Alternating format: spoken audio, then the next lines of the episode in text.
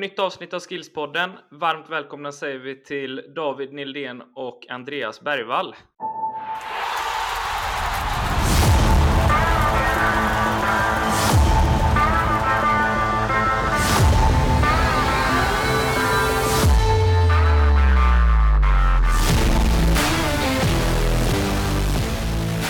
Tack så mycket. Tackar. Hur mår vi idag? Underbart. Ja, vi mår bra. Började med en bra paddelmatch i morse. Till skillnad från dig igår då, Anders. Ja, jag åkte på stryk igår, men eh, det var, eh, det var en bra paddelmatch av de andra tre. Ja, jo- jobbigt att vara femte hjulet, Anders. Eller hur? Ja, det, det, det, jag har svårt att acceptera det, liksom. men jag kände de- de här tre...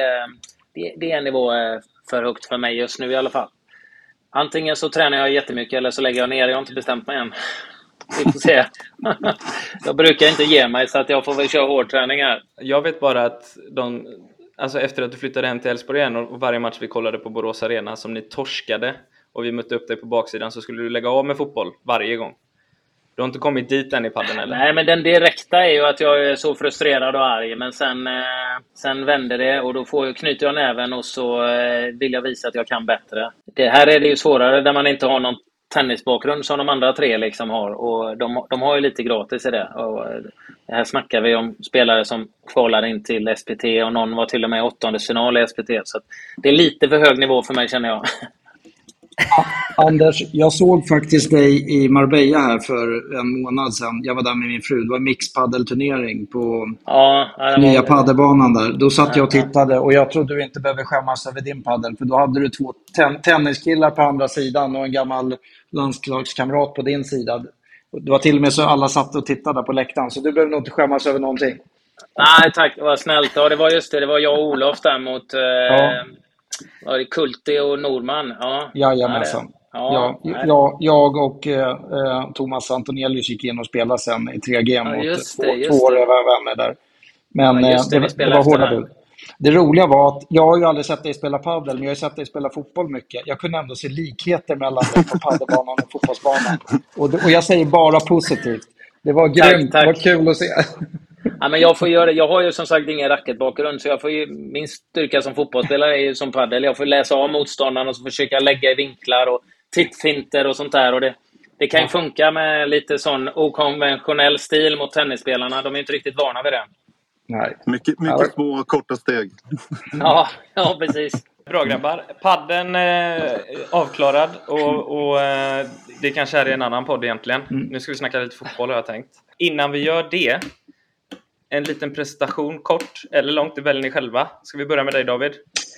Eh, ja, eh, David Nildén heter jag. Eh, och eh, jag tror att jag är här mycket... Jag är gammal fotbollsspelare, det var länge sedan jag spelade, men eh, jag eh, har ju två säsonger i AIK, long time ago. Men sen tror jag att den här podden nu tror jag det lite handlar om, om eh, barnen och jag har fyra fotbollsspelande barn. Eh, som är utspridda i alla åldrar och eh, i både Sverige och utomlands. Jag vet inte riktigt vad eh, mer du vill höra i presentationen. mer om mig eller mina barn? Ja, men vi kan börja med dig. Det, alltså, både du och, och Andreas är ju med i den här podden för att ni, ni är fotbollsfarsor. liksom. Underbart. Ja, men jag, det, det har lagts mycket tid på fotboll i mitt liv. Visst har det. Från att jag själv höll på att spela, men jag slutade ju väldigt tidigt. Men sen var jag faktiskt väldigt trött på fotboll ett antal år. Men sen så fick jag ju barn då ganska tidigt när jag var 24 och då fick jag glädjen till fotbollen igen genom att följa dem. Eh, och jag har varit ungdomstränare i säkert 13 års tid i olika, två olika omgångar. Eh, men så det är klart, just, just nu har jag även fyra stycken fotbollsspelande barn och eh, nu blir det väldigt mycket tid på fotboll igen och mycket fotbollsdiskussioner, vilket är fantastiskt men ibland måste man ha ett litet break. Ja, snyggt. Snyggt David. Det är som på paddelbanan. Det är bara leverans. Ehm, eh, eh, ja, nej, men Andreas Bergvall, eh, pappa till eh, tre killar som spelar fotboll. Eh, 14, 16 18. Inga utomlands, hemma i Sverige. Eh, alla tre i, i, i Brommapojkarna just nu. Eh, har varit eh, även ledare eh, under ja, nästan tio års tid. Så jag har varit nära, nära fotbollen och, och nära barnen och, och eh, lagt som David mycket tid. Eh, blod, svett och tårar. Så att, eh, ja, men det har varit underbart. Och, eh, nu börjar ju barnen bli jag ska inte säga vuxna än, men, men de börjar närma sig det. Och i takt med det så avtar ju där och, och med, med allt det egna ansvaret och så vidare. Så att, men det har varit grymt. Och jag har väl, jag kan bara säga kort, jag har inte eh, någon, någon större fotbollskarriär eh, bakom mig men spelade många år i gamla division 2. Så att, äh, har vi spelat med och, och, och mot äh, hyfsade lirare. Och, äh, vi har ju fotboll i familjen. Min, min fru spelade i Allsvenskan i Hammarby och Djurgården under sex år tror jag. Så att, mm. Snyggt. När vi, ändå, när vi ändå snuddar vid det, eh, för det tycker jag är intressant. Det, det vi vill prata lite om idag är ju hur ni har liksom stöttat era kids i sitt fotbollsspelande, kunnat kombinera med skola och så vidare och så vidare. Det kan nog vara intressant lyssning för, för alla andra fotbollsföräldrar där ute. Så vi börjar med dig David som har en som, som är utomlands idag. Ja, nej men jag, eh, eh, jag, mina barn är lite två olika kullar. Liksom. Jag har en 26-åring och en 24-åring och sen har jag en eh, som fyller 18 alldeles strax och en som fyller 16 alldeles strax. Men så jag har lite två kullar eh, och jag sitter och tänker på, har jag blivit bättre som fotbollspappa från första kullen till andra kullen? Och kanske jag har blivit lite bättre, att jag kanske har blivit lite coolare och lite distanserad, även fast jag kanske har sett mig själv vara det hela tiden, men kanske inte någon utifrån. Det vet jag inte. Men Eh, men så jag har väl alltid funnits till hands för mina barn och stöttat dem. Eh, både som då ledare och... Eh, men sen fördelen med att ha många barn som spelar fotboll det är att du har inte tid att grotta ner för mycket och jag tror det kan vara nyttigt ibland också. Att de får klara sig själva. Du kan bara finnas där som ett bollplank och som ett stöd och, och ibland om det är stora frågor så är det klart man kan försöka råda dem det, det man kan. Eh, nu har ju de eh, i alla fall ja, tre utav dem, alla har blivit äldre, men har ju så kallade agenter och rådgivare vid sidan om, vilket faktiskt är ganska skönt även som, som förälder att eh, de har någon annan att kunna diskutera och bolla med. Vilket för vår familj har varit nyttigt. Mm. Eh, du pratade lite skolor. Alltså alla har ju gått någon fotbollsinriktad riktning på skolan och det, är ju så här, det, det, har ju de helt valt själva. Det är ju inte att vi har suttit och valt. Men nu har jag fått fyra som är så otroligt dedikerade och intresserade av sin fotboll. Och, och det har ju blivit så mycket bättre det här med skolor nu eh, överallt. Det finns ju bra skolor som hjälper till att folk har då möjlighet att satsa på sin fotboll men samtidigt kunna klara av att kombinera det med skolan genom att eh, man kan anpassa lite scheman och tider och, och, och ändra lite tid på prov och sånt där. Så att jag tycker skolan har, blivit förståel, har mycket mer förståelse nu men det är för att det är en fotbollsinriktad skola de går, har gått. En, eh, en, en fråga till er, båda eh, egentligen. För era barn började i BP direkt. Är det någon av er som har varit ledare tidigt eller har ni aldrig varit ledare? Jag var ju ledare direkt från början. och min äldsta Theo då, som är 04, han, han började ju i Vallentuna spela fotboll där jag var tränare för honom. Och, och eh, sen av olika anledningar så hamnade vi på andra sidan stan och, och det var BP. Eh, men, men där finns det en policy att, eh, att eh, ja, eller det fanns till viss del en, policy också att, och jag hade väl inget intresse av det, men att, att då som förälder var, var, var tränare. Eh, och då, då blev det naturligt för mig att hjälpa till i den mån jag kunde då med, med kanske lite erfarenhet och, och, och även engagemang eh, kliva in som en, i en lagledarroll då, och eh, skapa bra förutsättningar för, för killarna. Då. Så jag, jag har varit med från början kan man väl säga. Och, det har du med David också? Jo, jag har varit med från början. Min äldsta grabb då, jag var med som ja, femåring där och eh, började eh, i den här knatteskolan i BP. Och eh, jag känner lite folk där från BP, både Tommy och Peter nu som inte är kvar i BP. Men, men, så det var ganska naturligt när jag flyttade till Västerort att de direkt eh, ringde mig och sa det är klart att du måste vara med som ledare här. Och jag tyckte det där var roligt att följa med. Så jag har ju varit ledare för min äldre grabb sedan han var fem år, ja. Och sen var det så här, BP som många vet, de har ganska många lag. Jag tror de hade 22 lag i den här 96-kullen. Och då fick jag hand om ett BP3-lag som lät som var helt perfekt för oss. Liksom. Det var ändå eh, många som var motiverade att spela fotboll, men vi fick ändå som föräldrar eh, styra det där lite som vi ville, men självklart med stöd eh, av BP. Eh, men det passade oss alldeles perfekt. Så höll jag på med det till 13 års ålder. Just då skulle min grabb upp i ett akademilag. Men han var inte med i ett akademilag upp till 13 års ålder. Utan det var ett så kallat BP3-lag som ändå var ett bra lag. Men vi fick ja, kanske hålla på lite lugnare och eh, passade de killarna bra som var med där. Precis, ja. Jag tänker, jag skulle nästan vilja hoppa in på det där eh, som är, eh, har varit en het debatt de senaste åren direkt. Svenska fotbollsförbundets eh, nya eh, regler, det här med tabeller och, och, och, inga resultat eller inga tabeller från 13 års ålder. Nu har ni varit med på både när det inte har varit så när det blev ja, så. Ja, det är helt klart. Vi, dels bland barnen då man har och även över tid då, där man, där man eh, från ett år då hade resultat och sen hade man inte det. Och, och ja, det är som du säger, det har varit en het debatt kring, kring det. Och, eh, ja, vad var din fråga? ja, nej, nej jag, det kom ingen fråga, men jag bara förtydliga att ni har varit med mm. på båda. Om ni ja. har, har märkt någon skillnad? För det är ju ett sånt känsligt liksom, ämne som jag tycker det misstolkas ibland. Jag tror ju att många som ligger väldigt, väldigt långt fram tidigt på grund av fysik har för mycket gratis och att risken är att eh, med det kortsiktiga tänket att man tappar spelare som eh, kan eh, som kan utvecklas, som har väldigt mycket i sig, men som selekteras bort. Men, och det, det jag, vill komma in, jag har varit väldigt långrandig där, men det jag vill komma in på är lite grann, hur upplever ni det, att det har funkat för era barn? Har de varit drabbade i de lägena. Jag hade ju turen att ha tränare som ändå trodde på mig, liksom gav mig chansen att utvecklas trots att jag var liten. Ja. Ja, eh, men, men, jag, Anders, jag, jag, jag delar helt din åsikt och jag är lite dubbel i det här. Jag var ju själv med en vända då eh, när det, räknades poäng och serier och sånt där. Sen när det slutade. Men jag förstår att det kan vara lite skönt i vissa sammanhang att inte de där poängen är så viktiga. För då var det så här, vi var ett BP3-lag, vi, vi, vi, hade ett rullande schema i de här svårserien. Och så var det sista matchen var mot AIK, AIK-lag, om det, om det var ett andra lag eller något.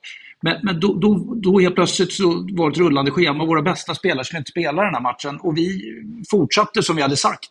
Och vi förlorade den matchen och vi eh, eh kom tvåa i serien och någon hackade på mig efteråt på det där. Men då hade ju vi eh, förbestämt att det var så det skulle vara. Men hade det varit inga poäng i den där serien så hade det varit helt då hade inte det spelat någon roll. Så jag tycker delvis att det var bra att de gjorde det men sen tycker inte jag att man behöver dra det till absurdum som det känns. Eh, jag förstår att, att, att när de där reglerna kom till så bromsades lite av det här kortsiktiga tänkandet som väldigt många har. Och det, tyvärr blir det väldigt resultatfixerat där och även akademilagen, de ena årskullen har varit på en turnering och kommit till semifinal och sen ska nästa årskull dit och åker ut i gruppspel, då tycker man den ledaren kan vara dålig. Eh, och då kanske han blir väldigt stressad också och kanske då tar väldigt kortsiktiga beslut. Så det är klart, det är ju väldigt resultatfixerat och det är fel eh, när de är så unga. Eh, jag tycker det måste finnas någon mix och kombination, eller balans på det där. Absolut, för jag, jag blir ju också, och i Göteborg har man ju dragit det till sin spets och där är jag ju tokig. Där får vi ju alltså inte nivå indela lagen i, förrän det året de fyller 13.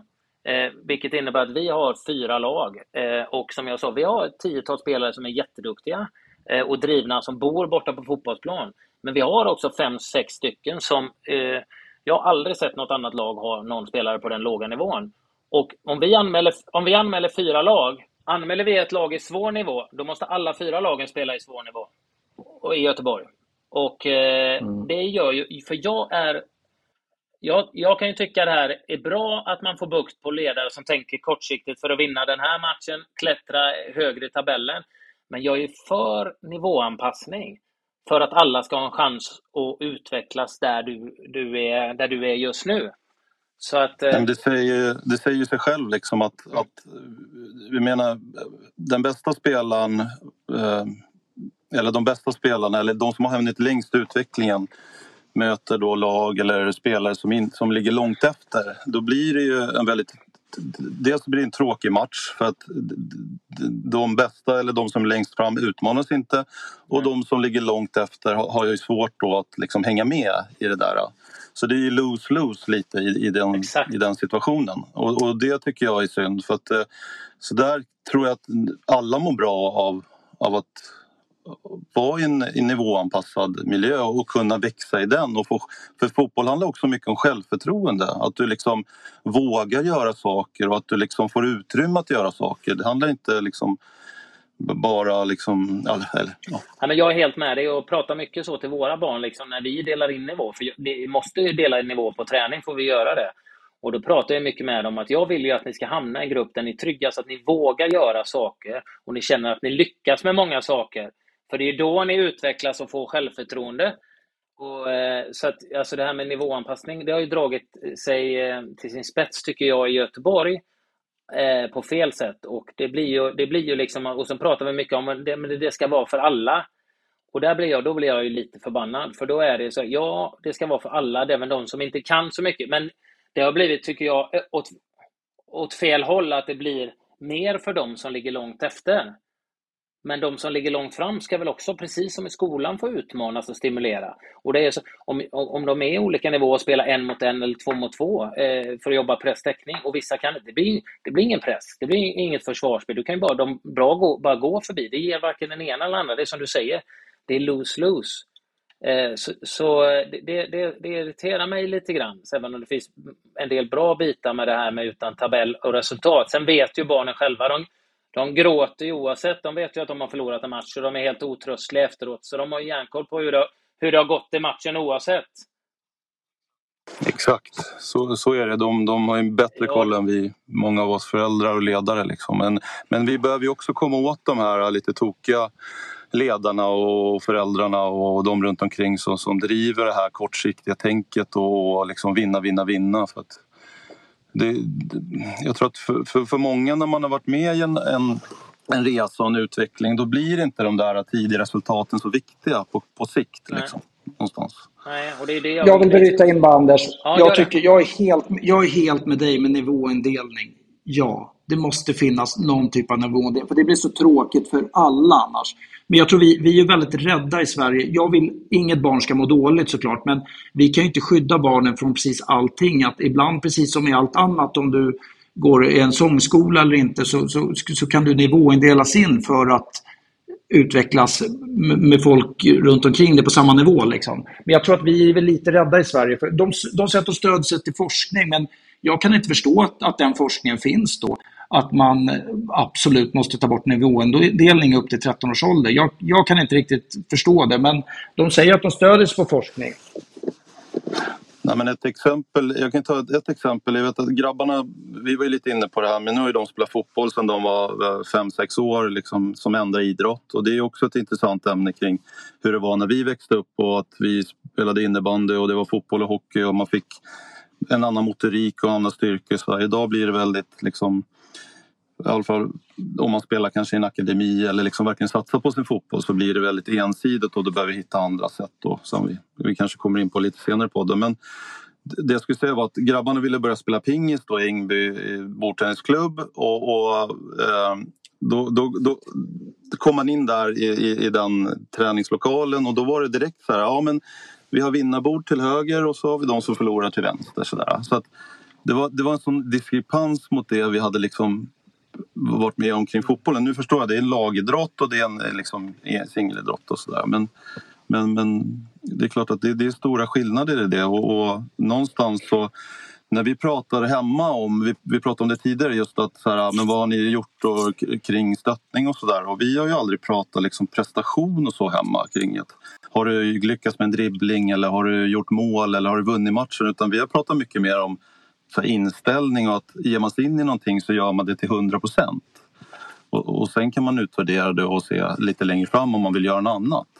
Nej, jag, jag, nej, jag, jag håller med er och det här med nivån, det, det handlar ju om att just vi pratar, man pratar mycket om att det ska vara för alla och då, då ska det ju vara för alla de som har med, för har du en grupp på 30-40 spelare så är det ju, en del är ju där för att spela fotboll och umgås med sina kompisar. Sen har du de som drömmer kanske om att bli så bra som möjligt och de ska ju få en möjlighet att och liksom utvecklas och stimuleras också. Det, då är det för, för alla, tycker jag.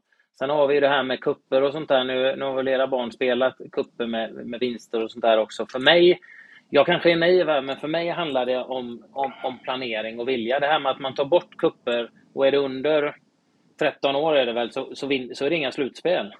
Nej.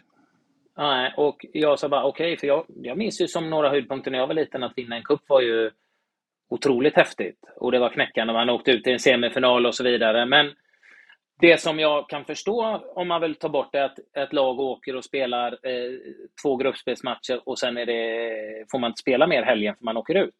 Men borde det inte finnas en möjlighet att göra både liksom A och B slutspel och att förlorar man en kvartsfinal får man möta ett annat lag som förlorar en kvartsfinal så att man alla får i alla fall tillräckligt många matcher. Liksom. För det... Men det finns ju turneringar som har det, eller hade det. Och Hallör var en sån turnering, till exempel en stor turnering nere i södra Sverige. Eh, där det fanns mm. A, B, C och D-slutspel. Där, då hamnade du ju på din nivå och du fick dina matcher genom hela turneringen. Och vissa turneringar har ju, har ju placeringsmatcher så du får ändå dina matcher. Eh, så att, eh, ja. Och där är jag ju med, för jag fattar inte varför, varför det är ett problem. Jag, jag har varit borta från cupen några år nu så jag vet ju faktiskt inte riktigt hur det ser ut nu. Men, men eh, som jag tycker att man ska ha nivåindelning så tycker jag att man ska kunna ha nivåindelning på, på kupper också. Och att, att ledarna med, med sunt förnuft ska kunna anmäla sig där man tycker att man hör hemma. Eh, och, och, om det då är grupp A, B eller C eller hur de nu delas in. Eh, tycker jag. Ja, och jag håller med David och, och, och, även att man då, var man hamnar i den gruppen så så någonstans så blir det trea och då blir det ett C-slutspel mot andra treor och då, då kanske du får bra, givande, utmanande matcher. Likväl som, som om du vinner gruppen eller om du kommer sist. Och, Eh, jag tycker det, det, det, är synd att, att man tar bort den här täv, liksom, lite tävlingsmomentet. För jag är inne på det också Anders, som du sa att det var ju någonting man såg fram emot när man var liten. Så här, ah, nu ska vi åka cup, vi ska sova över, vi ska liksom kämpa om den här bucklan och det blir lite som i livet. Att ja, men man får gråta tillsammans, man får glädjas tillsammans, man får uppleva någonting tillsammans. Och det blir ju på ett annat sätt då om man tar bort det, tycker jag. Ja, jag, jag håller med dig. Jag tycker inte att man behöver ta bort det. Däremot hittar man en lösning med placeringsmatcher, B-C-slutspel, så att alla får spela i alla fall ett visst antal matcher. Så inte ett lag spelar tio matcher och ett lag spelar bara två i gruppen, så är man borta. Och det borde inte vara så svårt att lösa tycker jag. Men nu blir det nästan fult. Va? Men nej, nej, innan 12 får vi inte vinna någon bugg. Då är det inga priser. Då får alla samma pris. Mm. Det handlar väl mer om att eh, alla vill spela matcher. Att man ser att det är okej. Okay. Vissa är det liv och död, men för vissa känner de skulle vara nöjda om vi har spelat åtta matcher i helgen. Det var skitroligt. Liksom. Ja, vi vann en, eh, vi vann den sista. Men vad som helst. Men istället för att eh, ta bort eh, den här möjligheten att få en buckla. Jag tycker det, det är min åsikt i alla fall. Jag tycker att det, det, det, blir lite som vi var inne på innan, att man drar det för långt liksom. Om vi ska ta, om vi ska ta lite mer perspektiv på, på, eh, på att vara fotbollsförälder. Hur, hur eh, har ni upplevt att det någon gång har varit svårt att vara förälder till elitsatsande barn? Oh ja. Absolut. vad, vad, vad har varit svårt och vad har det funnits, vad har ni haft för utmaningar? Liksom? Ja, jag kan börja då. Men jag tycker balansen, att få ihop det. Eh, vi pratade om skola tidigare, vi pratade om, om deras ambitioner. Eh, om, om att liksom lägga ner mycket, mycket tid då på sin fotboll och satsa. Och sen är det klart att i det så har du motgångar, du har skador. Så det, det är en väldigt komplex liksom, situation som, är, som ibland är svårt att navigera i tycker jag som förälder. Och, eh, det kan du också skriva under på David säkert att första barnet är också någon form av test i allting. Man, man, man, man är ju nybörjare själv då som förälder och man vet inte riktigt hur man ska då, då säga och göra och sådär. Och sen tredje, fjärde barnet då, om man har det eller andra så, så, så, blir det kanske på ett annat sätt. För att då har du varit med om det där ja. och du kan liksom, ja, kanske då ta klokare beslut, eller förhoppningsvis. Jag känner mig just nu som en sån här uh, riktig amatörpsykolog. Nej, men jag sitter varje, när mina barn sitter och spelar, för att nu är det så här, de, de, de är så dedikerade och jag, jag kan tycka att det här måste vara jobbigt för dem. Jag förstår att, den här, att det driver dem framåt som idrottskvinnor och idrottsmän. Men jag tycker att det måste vara lite jobbigt som människa att de eh, är så kravställande mot sig själva.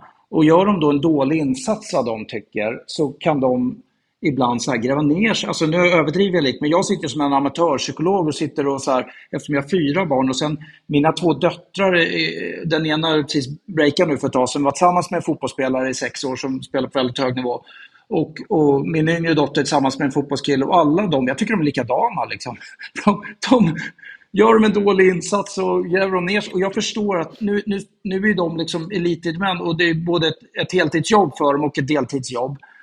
Eh, jag tycker bara att det måste vara jobbigt och jag tror att jag inte hade det där i mig. Det var därför inte jag lyckades med, med min idrott. Mig betydde det inte lika mycket. Men jag sitter en amatörpsykolog och bara försöker stötta dem och skicka gulliga meddelanden, sms och försöka få fram det positiva i alla moment här. Så jag känner mig som världens bästa amatörpsykolog här. En grymt bra titel Adam, får jag säga. Ja, ja. Sätt den i mejlsignaturen direkt. Har ni, har ni känt att ni har fått liksom offra någonting? Som förälder? För oss har det blivit en livsstil med fotbollen. Eh, ja. Det har blivit en livsstil, men det är, det är väl såklart, vi kan inte sticka under stolen med att det är såklart att skolan blir lite lidande. Det blir det, även fast de liksom har kunnat klara det hyfsat och bra. Men det, det, är väl, det, är väldigt, väldigt få förunnat barn. Det finns några A-exempel på som liksom både då kan tokleverera som fotbollsspelare och samtidigt gå ut med högsta betyg. Men det är såklart att det där kan ibland bli lite beklämmande, för det blir lite lidande. Jag menar nu när de går i gymnasiet med ena dottern, hon är säkert borta 40% av tiden för hon tränar dagtid. Eh, 50, och, mm. och även fast skolan hjälper till och hon sköter alldeles galant, jag är nöjd, men det är såklart att det blir lidande lite. Eh, men det tror jag nog varenda elitidrottsman i Sverige eh, kan ju saker bli lidande vid sidan om, för man måste göra sina uppoffringar. Jag skulle inte säga att vi har, eller utifrån vårt perspektiv, offrat någonting. Vi har valt någonting och det som du säger David, det är en livsstil och vi, vi, vi har ju fått så mycket genom de här åren genom att göra det. Så jag, jag, skulle inte säga att det är en, en uppoffring. Men, men det är klart att vissa saker blir lidande. Och, men samtidigt, så länge man gör sitt bästa, även när det gäller skolan, vi pratar mycket om det hemma, liksom att vi förväntar oss inte att ni ska gå ut med A i alla ämnen men, men vi kanske förväntar oss att ni gör ert bästa och sen får vi se vart det, mm. vart det landar i. Och, och, och mm. inte prata prestation utan mera effort eller liksom, ja, inställning och attityd. Absolut. Sen, sen, har vi, vi, vi har ju faktiskt pratat lite, i alla fall du och jag Anders, eh, tillsammans med en av våra kära kollegor Ola på Skills så har vi faktiskt lyft ett ämne som jag tycker är väldigt intressant och det är ju liksom det här Många kids sätter ju väldigt mycket press på sig själva. Man, man, man är elitsatsande, man sätter ett mål som liksom är Det kan vara Ballon d'Or om tio år. Liksom. Men vad är att lyckas egentligen? Liksom. Alltså så här. Du kanske inte måste vinna Ballon d'Or. Du kanske Du kanske spelar i Superettan när du är 26 men du kan ha lyckats ändå. Nej, men det är viktigt att få drömma, tänker jag. Alltså ha mål sådär. Sen är det ju som sagt, mm. ja, Ballon d'Or 10 år är ju det är astronomiskt. Men, men, men frågar du mig och, och, och spela Superettan när de är 25 så har de ju, och de vill liksom, då kan du ju någonstans leva på din fotboll i alla fall. Du har det som yrke, antingen hel eller deltid mm. och då har du ju lyckats. Men det är klart att går du tillbaks till den här femåringen och frågar sen att eh, ja, nu spelar division eller superettan då när du är 25 så kanske inte de skulle se det så. Men, men det är en jätteintressant frågeställning eh, och svårt tycker jag. Och hur man ska göra. Du ska, jag tycker att man ska någonstans pusha barnen och, och, och stötta dem sådär men, men vi, ja, återigen, vi pratar ju hemma också så här, vill du höra det positiva så kommer du också få höra kanske ja, kritik också. Så att, så att, annars så kan vi, behöver vi inte prata alls om det. Så att, jag tror inte bara pusha det positiva är bra. Det, det tror jag inte. Ja, jag tycker mer så här, visst, jag finns mer stötta men jag tror inte på den här metodiken med Tiger Woods och hans pappa. Det, det lyckades tydligen bra för dem. Jag, jag är ju lite mer lagom människa i sig men sen tycker jag att Eh, jag har på något sätt förstått, eller vad jag tror i alla fall, det är den inre drivkraften från barnen själva. Så du kan ju liksom, jag skulle inte kunna påverka mina barn med att pusha eller överpusha, utan det måste komma från dem. Eh, och, och, eh, och, så kan man finnas till hands där. Eh, så, så, känner jag efter, efter mina barn, i alla fall att eh, det spelar nästan ingen roll vad jag säger, utan det, det är den inre drivkraften de har. Eh, men det där är intressant David, för att just som förälder tror jag då har man en spe speciell relation till sina barn och det kan bli ett infekterat ämne om man ska prata. Liksom. Men om man går över då till ledare och pratar bra ledare sådär, och, och inre drivkraft då kan ju Vissa har den där inre drivkraften och de, de tänker på allting, de går all in och de kör och tränar hårt och sådär. Men sen finns det de som, som, har, som brinner någonstans men, men som kanske behöver en, en, en knuff i rätt riktning. För att eh, så har det varit för ett av mina barn. Liksom, att när, de fick, när han fick in en bra ledare som, som knuffade honom i rätt riktning och ställde lite högre krav, han behövde det. Eh, och och, och då, då, fick, då kom han på rätt kurs. Så att, eh, så att ibland är det väl, det är väl inte bara, bara den inre drivkraften själv. Ibland kan man också behöva en, liksom en, en knuff i rätt riktning tror jag. Absolut. Jag menar, det är såklart ledare är A och O, visst är det så. Och vi har alla varit med om vad vi tycker är bättre och sämre ledare. Det är klart att det underlättar enormt. Men, men sen till slutändan, så, du stöter ju alltid på någon ledare som dina barn inte är jättenöjd med och någon som de är jättenöjd med.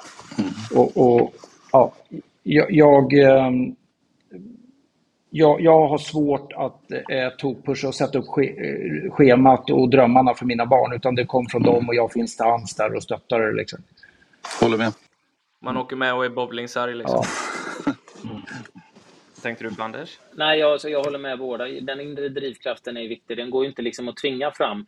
Men Andreas har ju rätt i det också. Och där tror jag en av de, med, med ledare, för det är kanske en av de viktigaste egenskaperna som ledare. Jag upplevde när jag spelat alla skulle behandlas olika. Men då säger du själv där Andreas att en av dina söner, han behövde ha en ledare som liksom pushade på. Att lära känna spelarna. Alla behöver olika liksom för att locka fram det här drivet och den här glädjen att bli så bra som man, som man, som man kan bli. Jag tror så ledarna har en sån otrolig, eh, otrolig viktig roll samtidigt som den inre drivkraften är ju, den, den, det säger jag ju till min egna son hela tiden, liksom, att det, det, försöker vara stöttande och pushande och är väl stundtals för hård kanske, men att det måste komma från han själv. Liksom. Han spelar ju tre idrotter nu då liksom och även om jag vill att han ska hålla på med både mm. handboll och fotboll och innebandy ett tag till så liksom, det måste ju komma från honom. Liksom. Jag kommer inte tvinga honom att träna även om man ibland får, får, får liksom så här, ge lite ex, extra skjuts. Det, det är sällan han kommit hem och ångrat en träning liksom. Men eh, eh, den här inre drivkraften liksom. Eh, det, det, var ju som jag hade själv. Jag var ju, som du sa Marcus tidigare, att jag var ju skogstokig efter en, en förlust och det var ju samma på träning om jag avslutat. Liksom. Då ville jag ju träna igen liksom. Jag hade ju den drivkraften. Nej men jag är, jag är bättre än så. Jag vill spela igen liksom. Jag vill göra om den övningen. Jag, jag kan göra det bättre. Ja. Nej, men det är viktigt som ledare liksom att vara aktiv och, och jag tror det är för många idag som som, som ja, men vi pratar om det här att ställa ut koner och övningar och sådär och fokusera mycket på det. Liksom det. Det är snarare vad du gör i de här övningarna och hur, hur delaktig du är som ledare. Att du liksom eh, upp på tårna, ta, ta emot det med den foten, så här, bra direkt feedback eller tänk på det.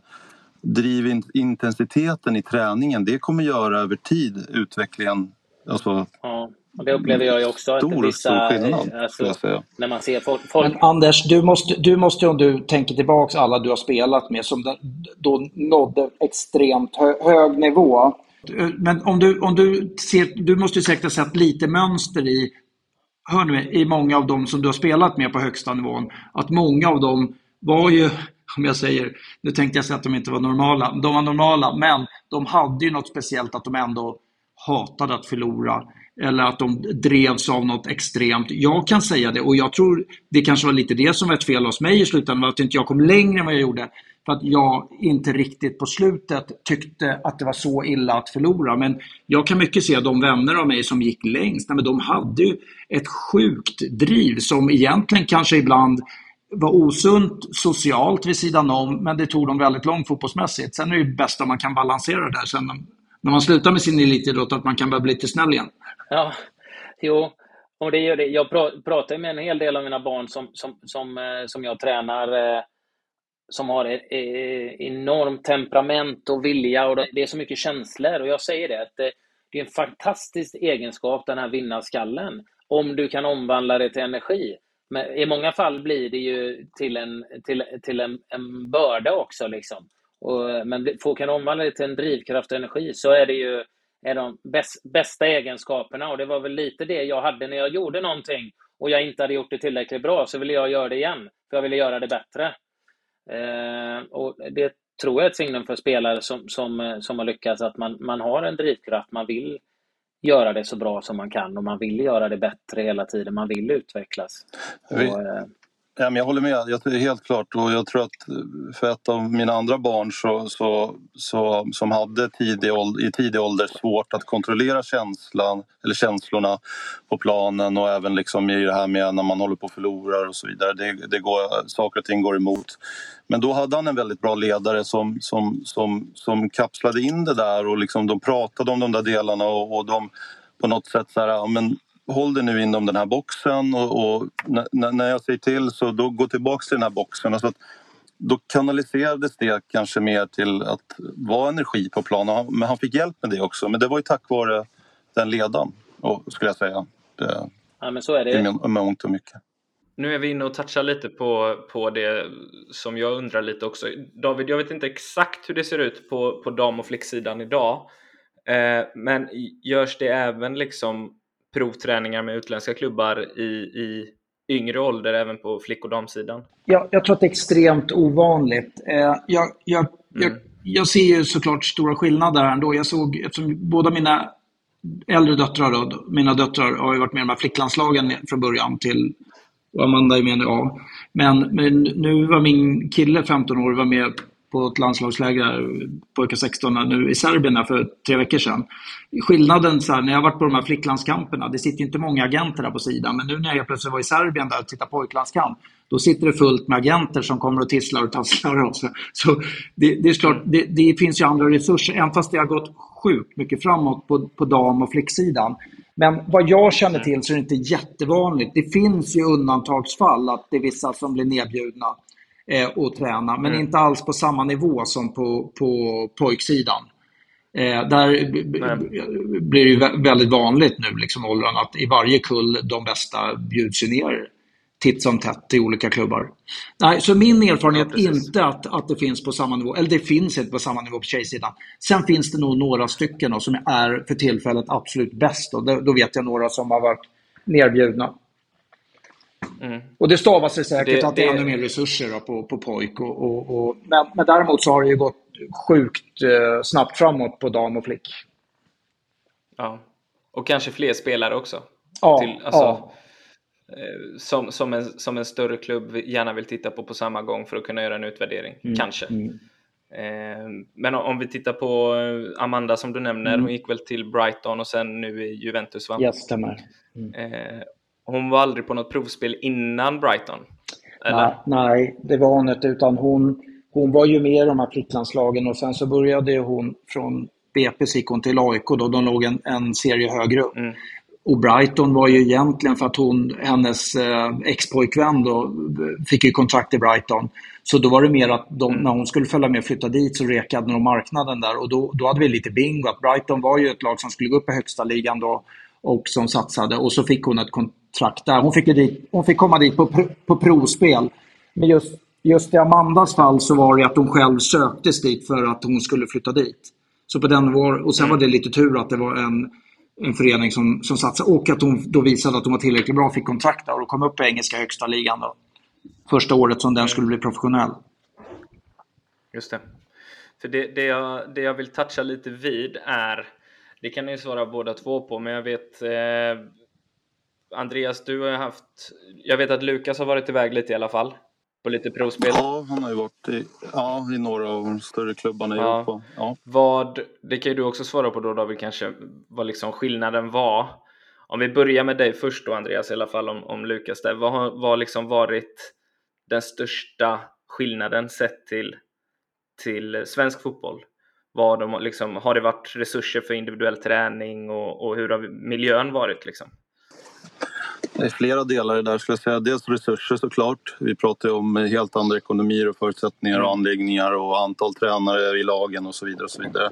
Men sen också tänket kring, i Sverige är det mycket mer riktat mot lag och att optimera laget och kollektivet och fortfarande, även om vi, vi går mot individuell träning och sådär. Men, men tittar man ur, ur klubbarnas eh, hur de ser på det och så upplever jag i alla fall att vi fortfarande hemma inte har den här Finns det en, en, en, en individuell plan för den här spelaren? Mm. ska han träna? Vad behöver han träna på? Ja, han är jättebra på att skjuta, dribbla och, eh, ha, ha, och touch. Ja, men då ska han träna ännu mer på det och han ska bli ännu bättre på det. Mm. Han ska alltså inte jämna ut sina svagheter för att hans spetsegenskaper är de här delarna och då vill vi ha honom ännu bättre. Och jag vet att hockeyn har jobbat med det under många år och Kanada har ju varit väldigt framstående i just det tänket. Så det tycker jag var en skillnad. Liksom att där, där finns det en plan, mycket, tydligare plan individuellt för spelaren. Både tekniskt, taktiskt, fysiskt men även liksom mentalt. Så att man är inte ett lag och alla ska köra samma fys eller man ska ha samma mentala träning eller vad det nu kan vara. Mm. Och sen, eh, sen är det också väldigt tydligt att resultat i de här ungdomsakademierna är sekundärt. Alltså de bästa akademierna är inte de bästa lagen eller presterar bäst resultat utan de, deras uppgift som de beskriver det är att vi ska få den här spelaren redo för att eh, komma in i vårt A-lag. Mm. Så när han går in för grindarna då ska han vara redo i, i alla de här momenten tekniskt, faktiskt, fysiskt, mentalt. Och, han ska, och kommer han tillbaks, då har vi misslyckats. Så vårt mål är att liksom förbereda honom, eller henne då, eh, på allra, allra bästa sätt. Mm. Eh, så det, det, det tycker jag är en stor skillnad fortfarande, mm. så, som vi upplevde det när vi har varit runt. Just det. Och du David, har du märkt någon skillnad eller Amanda? Liksom? Jag har ju faktiskt inte haft några, ingen av mina eh, killar har ju varit nerbjudna, så jag har inte jättestor erfarenhet av den här internationella fotbollen på, på pojksidan. Mer än att jag har då eh, massa vänner, bland annat Andreas och Lukas, vi andra kompisar också som kom iväg nu. Helt plötsligt så lärde sig han att springa baklänges försvarsställning som han tyckte han hade aldrig lärt sig i Sverige att det är helt andra, de, de bara mm. grottar ner i varje liten detalj. Men på, på, jag har ju faktiskt ingen större erfarenhet för att mina döttrar klev in, hon klev in på seniornivå. Eh, och mm. där kan jag ju bara säga att eftersom hon är Juventus nu, jag har varit på träningsanläggningen och det, det stoltserar de ju med. De har ju precis samma facilitet som herrarna. På alla sätt. De är 22 mm. man som jobbar kring A-laget. Och Eh, och, och all, alla, de tjänar inte samma pengar som herrarna ekonomiskt, men de har samma faciliteter på alla sätt. Eh, men där mm. är, är seniornivå, så jag har faktiskt ingen, ingen erfarenhet av eh, flick och pojknivån för att ingen av mina har varit iväg då på, på internationellt. Så det är Andreas har mycket mer erfarenhet av det. Jag hör ju bara det jag hör från, mm. då, som jag säger, av vänner som haft sina barn iväg. Om vi tittar på, om vi tittar på Amanda i, i Juventus ändå, är det liksom fortfarande, är det kvar ett fokus på individuell utveckling även på seniornivå? Eh, ja, det, det, det, det, tror jag. Eller det är det. De har ju helt, som jag säger, de har helt andra resurser. De står ju iväg, de, de är, och är de 20 personer som åker iväg på ett läger så är de 20 ledare också. Och de jobbar ju mer individuellt, de gör det såklart, det gör de. Sen, jag kan inte exakt detalj hur, hur de tränar och har, men jag vet att de går in mer på detaljnivå, ja. Mm. Har, eh, det skiljer sig lite mot när du eh, skulle sticka, Anders, eller? Ja, det, det, är klart att väldigt, väldigt mycket har förändrats. Men jag är inne på det som Andreas säger. Jag tycker det är så intressant när man ser till individen. Eh, och att faktiskt utveckla de egenskaper som, som man har, för man ser möjligheter i det istället för att jämna ut. I Sverige så ska ju alla göra samma sak. Jag vet, vet att det har förändrats en hel del i hur man tränar eh, nu, men jag tycker fortfarande vi ligger vi ligger efter eh, just det här med individuell utveckling och eh, jag vet inte, framförallt att börja med det redan i ungdomsåren är otroligt viktigt och BP som som ni har erfarenhet. Det är ju intressant att veta hur man jobbar där med individuell utveckling. Eh, om man är öppen för även individuell träning vid sidan av lagträningen? Stöttar klubbarna, eh, klubben det? Det finns ju en problematik kring det. Just att, dels har det kommit fram väldigt många spelare på den, på den marknaden. Både seriösa och duktiga och kanske mindre seriösa. Eh, problemet är ju att om, om du har en, en trupp på, på 20 killar och så har du 13-14 stycken olika individuella tränare då som ska köra olika program. Ofta är min upplevelse att det inte är synkat med klubben.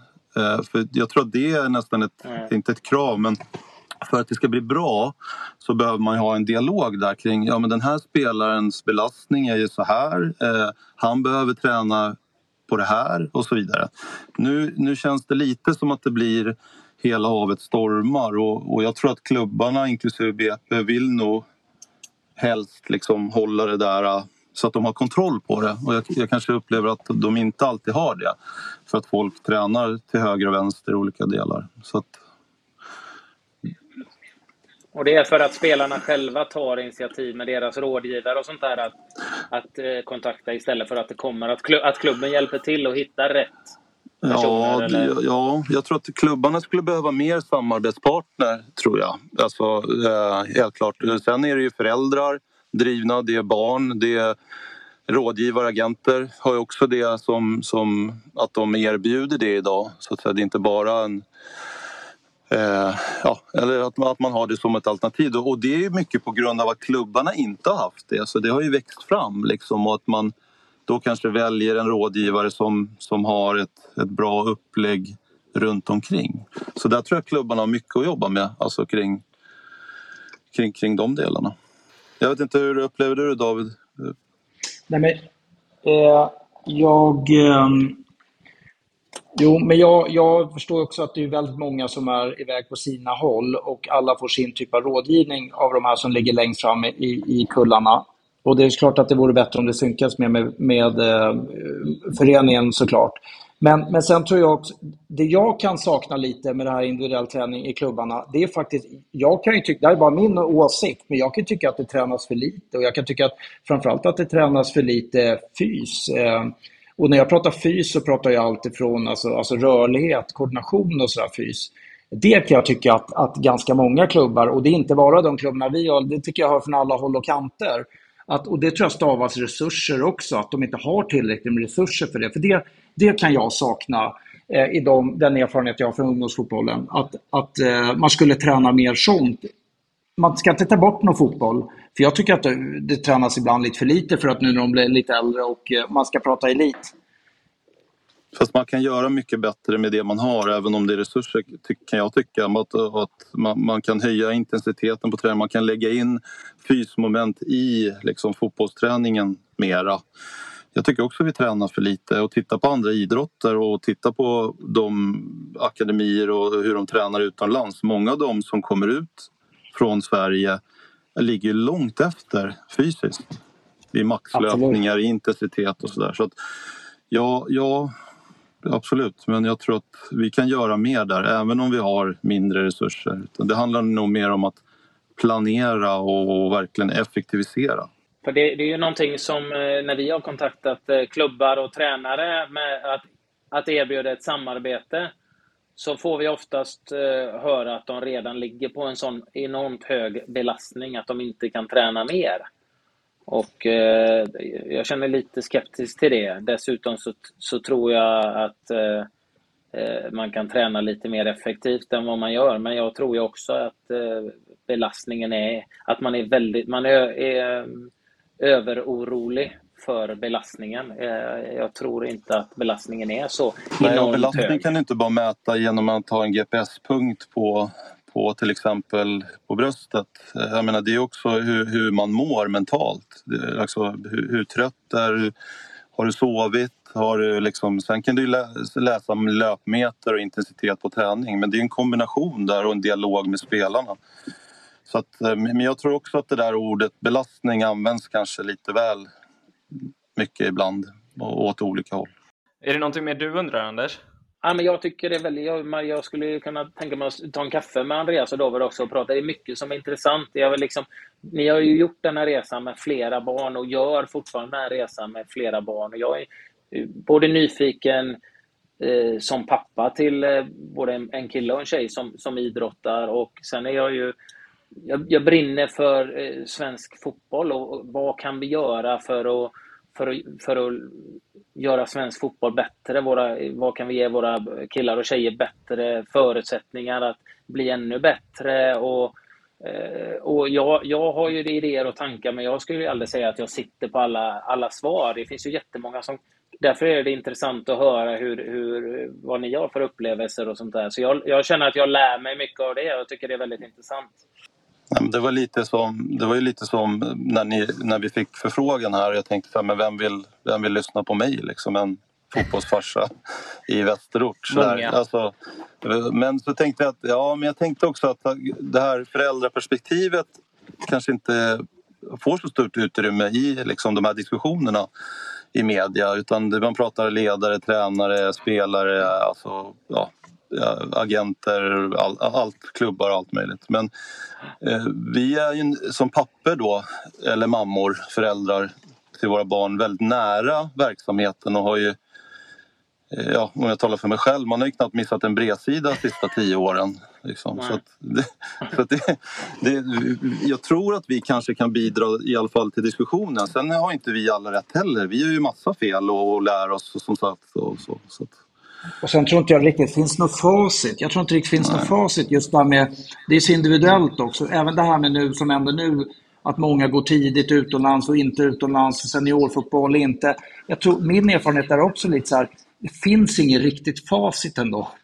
Eh, att det är så individuellt. Sen finns det ju såklart något som, som får med de flesta och att det blir bättre. Men eh, jag tror att det finns eh, och såklart olika sätt att gå. Eh, nu pratar jag sen för att gå hela vägen, liksom, hur man kan göra. Men nu, nu pratar vi skilda saker, vi pratade ju nu träning. Men jag tror det är samma sak med träning också. All, det ena passar inte riktigt den andra. Och, eh, Ibland kan man ju vara en verksamhet som är bra, men det kanske inte passar just eh, mitt barn.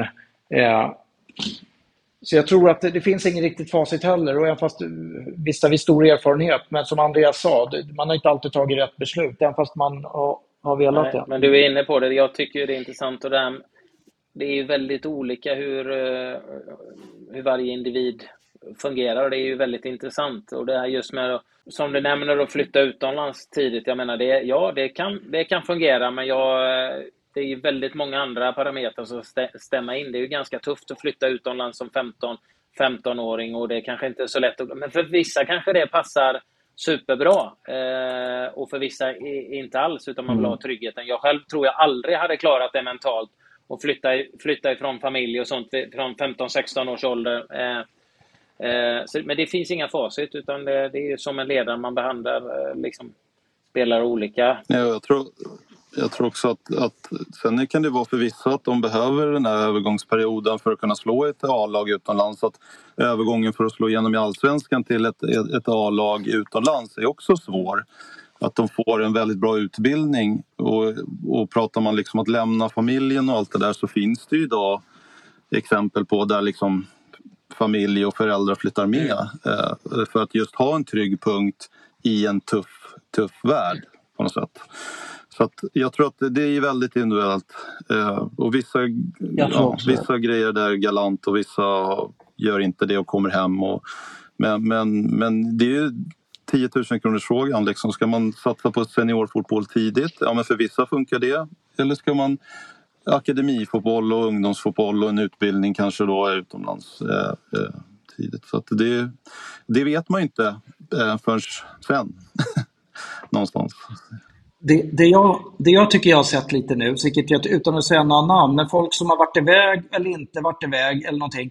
Men sen är det många de här nu som, som varit, varit stora stjärnor, varit borta några år. Men nu är det flera stycken som, som jag tycker när de blir lite mogna, 22-23 års ålder, som helt plötsligt blir skitbra igen nu och, och helt plötsligt tar eh, utvecklar sina karriärer bara lyfter nu, alltifrån allsvenskan utomlands. Jag tycker det är lite intressant att se att Eh, många som man kanske var jättebra i en viss ålder, sen var de, hörde man inte så mycket om dem i en viss ålder. Men sen så när de bara gnuggar på och gnuggar på vad de än gör, sen helt plötsligt börjar de lyfta igen här vid 22-23 års ålder. Liksom. Mm. Det finns fler sådana exempel här nu som jag ser just runt omkring mig, utan att säga någon namn, mm. som jag tycker är häftigt.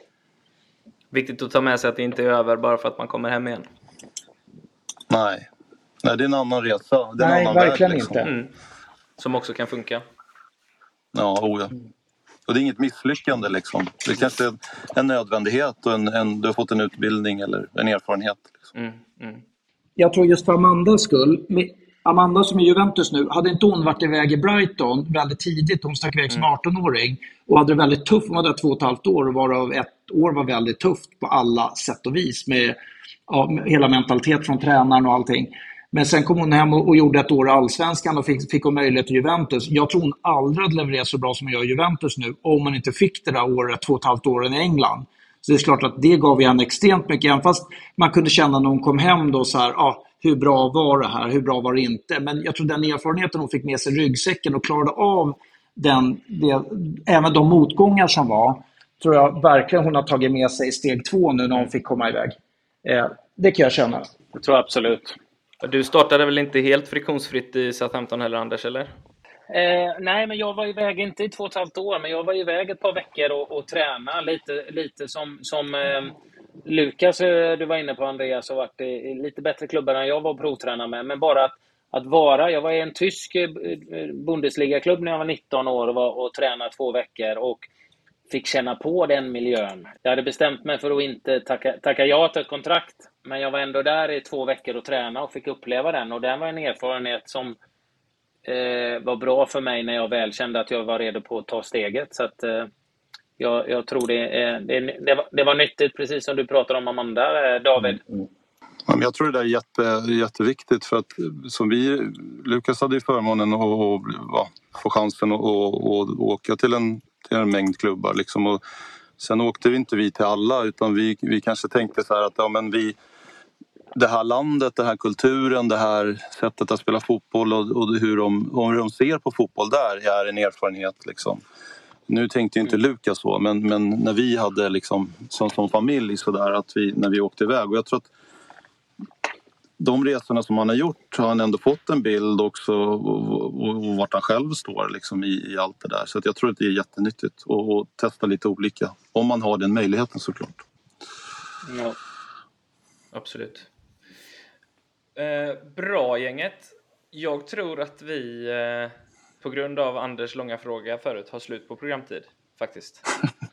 Eh, Det var ju inte ens en fråga, jag bara pratade och ja, det var det bland det sjukaste jag har hört faktiskt. Jag får försöka Men burkigt ljud. kommer bli... eh, Ja. Jag ska ha någon form av pris som det går igenom kan jag säga. Kan du klippa bort mig helt så tror jag det blir en bättre podd. Jag så testa. här autotune som de kör i, i Idol. Ja, jag får försöka fixa det. Ja. Jag kan nog lägga på det faktiskt. Det är nog inga problem. Lägg på musik varje gång det är min röst Ja, exakt, exakt. Ja, men om, om ni inte har någonting mer att fylla i så, så vill jag tacka så jättemycket för att ni ville vara med och prata lite fotboll ur fotbollsfarsans eh, perspektiv. Det är alltid intressant. Tack själva. Tack själva. Det har varit eh, superkul Tack och själva. verkligen intressant. Och Anders, du, du och jag är uppe i Stockholm nästa vecka så då kan du lösa kaffe och paddel kanske. Ja, Fan, det hade, det hade varit riktigt kul Ja, faktiskt. jag ska inte Ja. spela. Torsdag morgon kommer vi upp. Ja vi är med. Då får vi Ola. gå på hårdträning, Anders. Andreas. Då får vi Ja. hårdträna. Men det är Nej. bra. Nej, det tror jag inte. Men Ola, Ola är ju ganska Ja, duktig eh, också. Ja. Ja. Squashspelaren Ola. Marcus däremot är riktigt dålig. Ola har spelat några gånger emot så att, eh, ta med dig han så kan vi köra. Det blir en bra match tror jag. Ja, det hade varit Vi, roligt. Ja, vi spelar gärna, Anders. Jag har Ja, sett det det. Jag ser fram emot det. Bra. Det hade varit skitkul. Ja. Tack så jättemycket för att ni själva. ställde upp. Absolut, Tack, tack. inga problem. Hej.